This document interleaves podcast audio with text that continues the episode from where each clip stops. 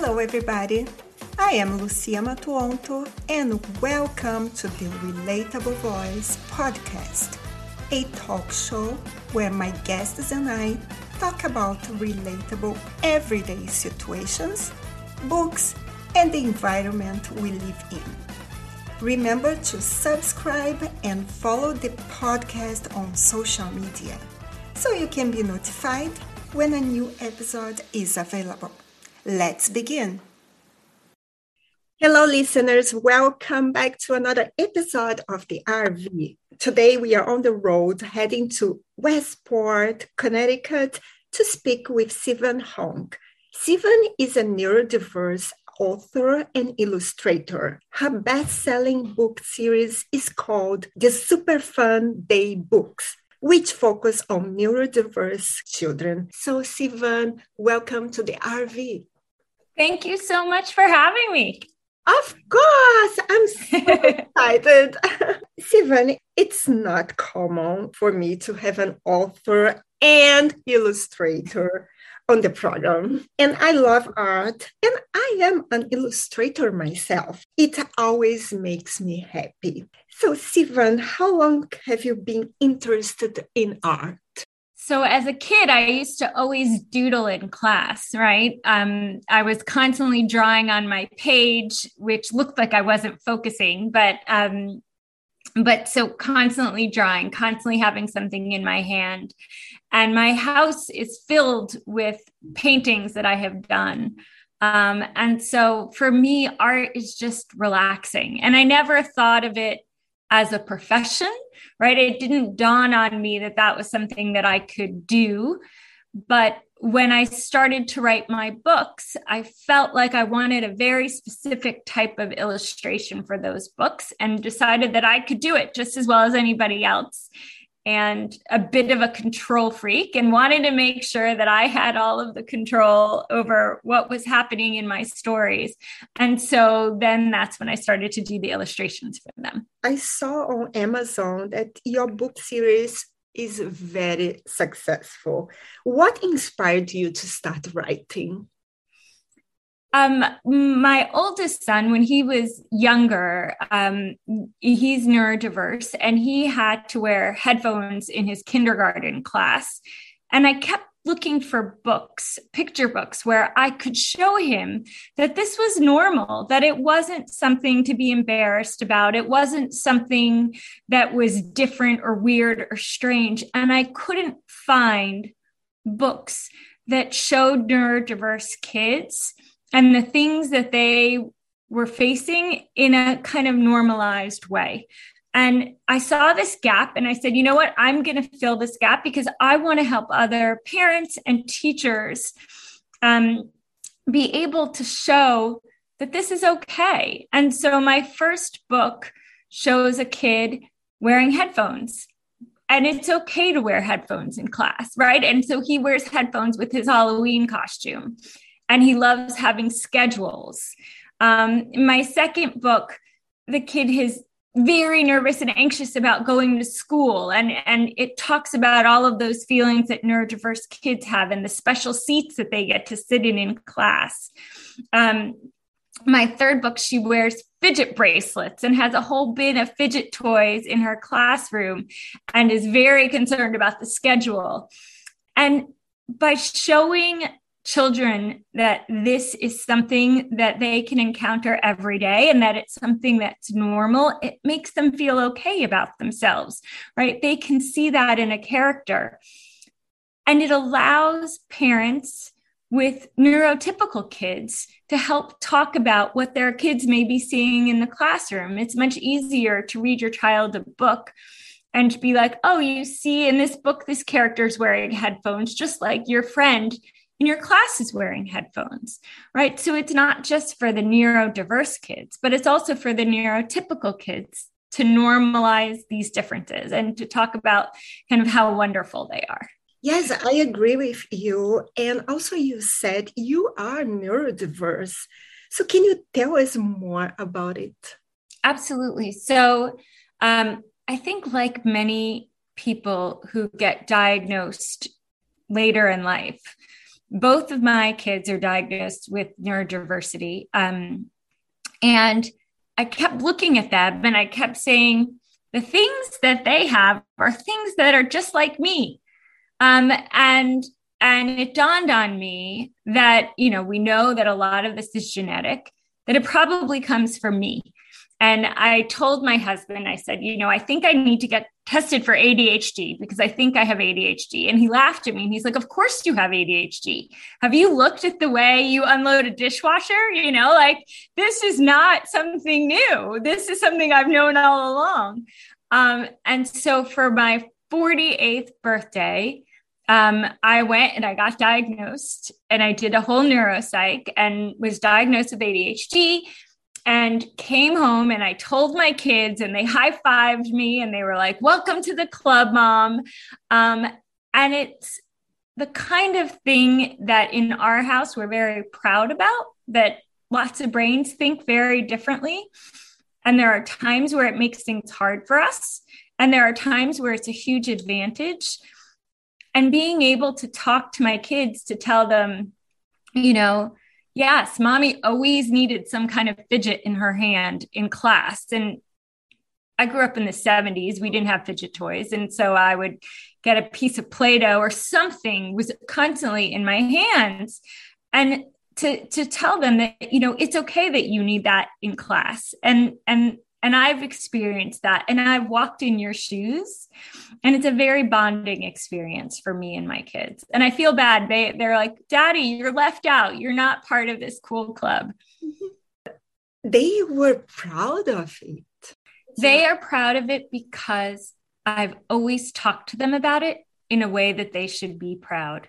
Um, the analogy I use with my boys is that they have a race car brain and it can go very, very, very fast and win the race, but they have to learn how to slow down and take the curves because if they don't, they're going to crash. And there's going to be times where we crash because our brain goes too fast, but there are going to be times where we can win the race and it's a huge advantage.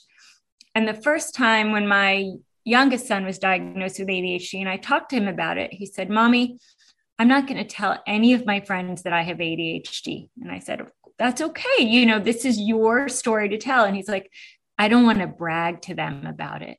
And I was like, okay, I clearly am framing this in a way that they can feel really good about themselves. Now, it there are moments where it's hard and it's frustrating and there's challenging challenges associated with it. But I think that if we look at all kinds of differences in our lives, right, whether it's brain differences or skin color or culture or a- any sort of differences, if we can be proud of our differences, then I think the rest of the world will start looking at us and saying, oh, that's actually a good thing. That's not something that, you know, is a bad thing. Yeah, and I was going to ask you, what do you think is the biggest misconception about neurodiversity? I think people think of it as a one size thing, right? They think about an autistic person and they think about the character in the movie Rain Man. And that's what they think about is, is, is autistic. And they lump all of neurodiversity into that one character.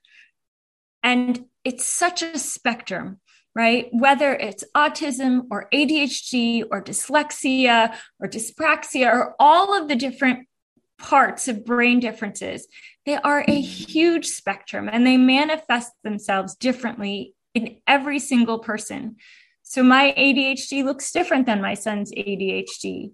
And my other son's autism has a lot of similarities with my ADHD. And I'm not necessarily sure where to draw the line because it isn't a hard line. It really is a spectrum of diversity. None of our eyes are the same. None of our hair is exactly the same. None of our skin is exactly the same. The same is true with neurodiversity. And so my experience is going to look different than somebody else's. And I can only speak from my experience. I cannot talk for the way they are feeling about their neurodiversity. Protect your dream home with American Family Insurance. And you can weather any storm. You'll also save up to 25% by bundling home, auto, and life. American Family Insurance Get a quote. Find an agent at amfam.com. Products not available in every state. Discounts may not apply to all coverages on an auto or home policy. Discounts do not apply to life insurance policies. Visit amfam.com to learn how discounts may apply to you. American Family Mutual Insurance Company SI and its operating companies American Family Life Insurance Company 6000 American Parkway, Madison, Wisconsin. Yeah, you are totally right. And I see that in your book, you talk about neurodiverse children overcoming challenges. Can you share with us some strategies you've used with your own children? So, all of my books are true stories. They are stories that have happened to my kids or to other neurodiverse kids. And they're structured in the format of a social story. And in special education, social stories are used as a mechanism to give kids strategies on how to overcome something difficult. And so that's the way my books are written. So, for example, the first book I wrote, which is called Benny J and the Horrible Halloween, is the story about a little kid who's scared of the Halloween parade at school. And this is a true story where I drove my son in his costume to school in kindergarten, all excited for him because they were going to have a party and a parade, and he wouldn't get out of the car. And as a mother, I felt like I had done something terribly wrong. How could my son be so scared of this holiday that's supposed to be one of the best holidays for kids, you know, across the world. And I couldn't understand it, and he wouldn't go. And so over that year, I talked to him to understand what were the things he was afraid of. And I have this incredible team of teachers and educators and therapists at his school to work with on this. And we realized that there was a list of things that made the Halloween parade scary. The schedule was going to be different, right? And, and that change is going to be hard. It could be really loud. He was going to see all these kids in costumes. And what if he didn't recognize anybody? You know, mm-hmm. there are all these fears that little kids have. And so the story outlines kind of his five big fears. And then it talks about the plan we use to overcome those fears. So there's five tools to talk about what that's going to be like and how to overcome it. And part of it is going over the schedule in advance. And part of it was wearing headphones with his costume and that that would be okay so that the sensory issues would be all right. Um, he could hold his teacher's hand in the parade. We, we used all of these things, and these were the true tools that we used with my son. And the following year, he went and he was nervous, but he had his tools in place and he went to the Halloween parade and loved it. And now it's one of his favorite holidays. And so every single one of my books is structured with these real concerns that kids have and then very tangible steps that the child can take with the support of parents and educators to overcome those fears. And at the end, their success. And this could be true not just for Halloween, but any day that may be different at school, right? Because the underlying theme for so many of these children is the uncertainty and the change is very difficult to wrap their heads around. Part of the way neurodiverse brains work is that if you create a structure, that structure creates comfort and understanding and expectation. And even the smallest bit of change there can rock their world. And so, how do you make, give them the tools so that they can cope with those changes that are inevitable, right? Every day cannot always look the same. Absolutely. And I see that your book is not only for neurodiverse kids, but also for neurotypical. Absolutely. Um, change is hard for all kids right we've seen this with with covid and how much school anxiety kids are facing right now um, and and the changes you know do they wear masks? The schedule changes all sorts of things that are hard for all kids. But i've also created my books so that neurotypical kids can learn about neurodiverse kids through the stories through the illustrations. You know there's this common understanding with children's book authors that that books are such great mirrors for kids and windows into somebody else's world And so, by creating these windows for neurotypical kids, they can understand why a kid may need to wear headphones and see that as being okay and normal, or why a kid gets to chew gum in class or sit in a funny chair, you know, or get breaks or, you know, have to play with fidget toys. And it provides a way to let parents and teachers have these conversations with kids in a very easy format, in a format that they understand, which is a story. Mm-hmm, exactly. I'm curious to know how how do your children feel about being the inspiration behind all of these stories? Uh, they're pretty excited. Um, they are my hardest critics. So they are the ones that pick the names for all the characters in the book. And I read the stories to them and I make sure that the stories are authentic to their feelings and they get to say, Mommy, that's the wrong word, or, or I wouldn't do that, or use this illustration. Um, and they're proud, right? They're, you know, when you have elementary school kids and you're an author, it's like being a rock star, right? And at some point, they may not feel that way, but right now, I think they think it's pretty cool to have a mom who's an author. They are very critical, but it's good to have their opinion. Of course, of course. Well, because there's very few people that will tell you exactly what's wrong, and they, you know, your kids have no problem telling you where you messed up. and what is the feedback you're having from the parents?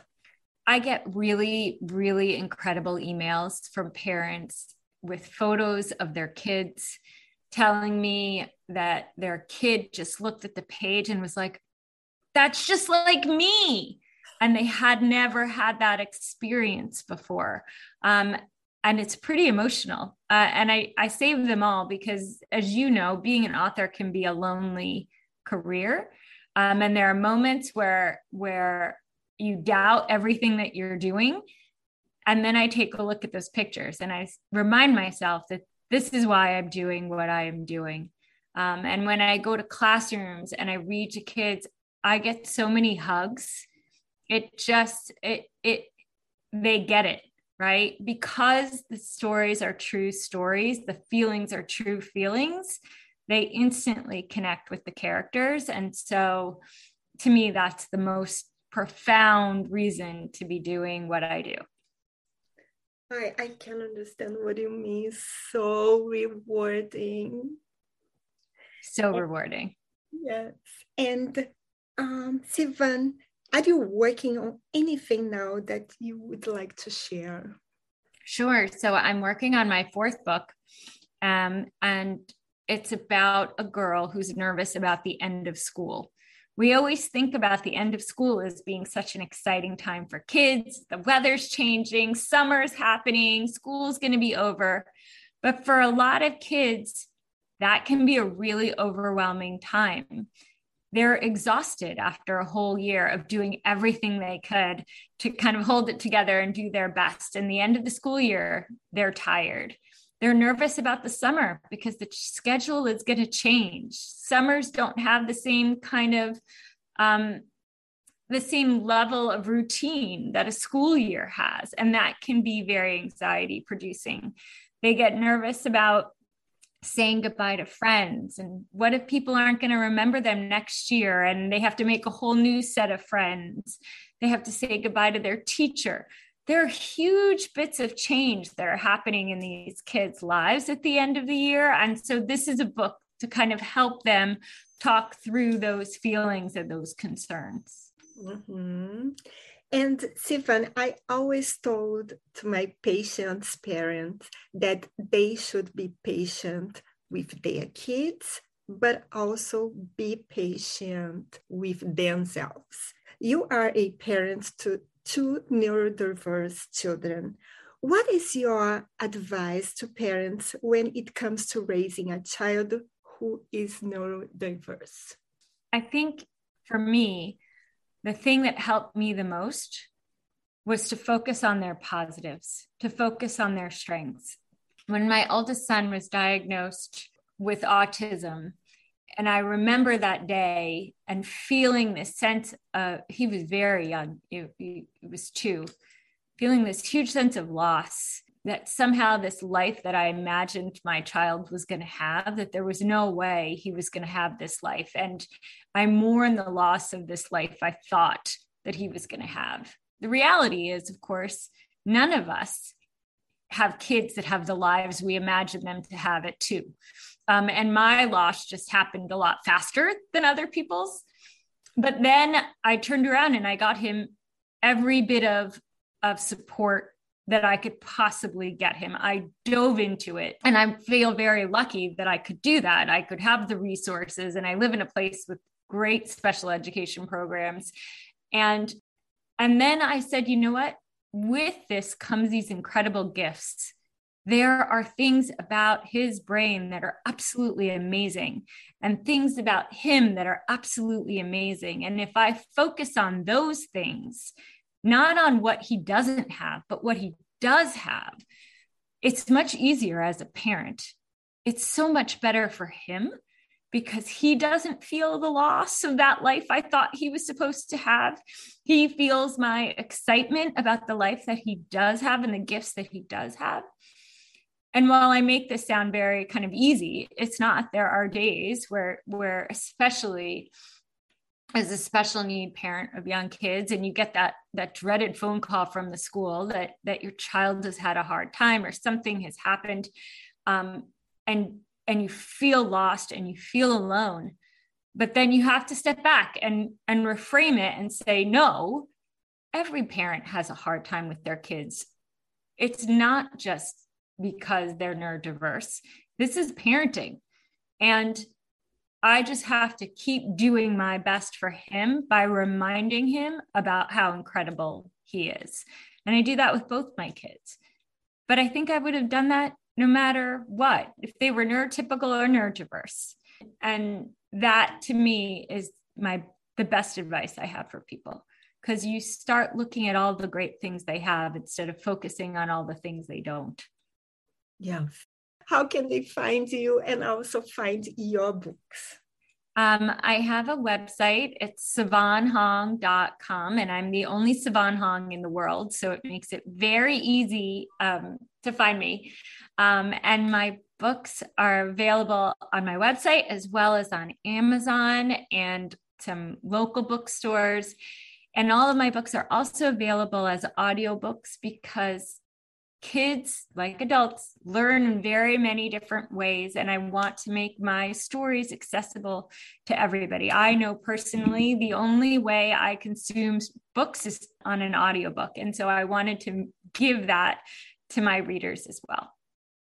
Wonderful. And Sivan, I hope you can come back. I, I hope I can go to Westport again. We would love to have you here in Westport as many times as you want to come visit us. yeah. Thank you so very much for your time, for your beautiful way to see things. You know, this makes a lot of difference.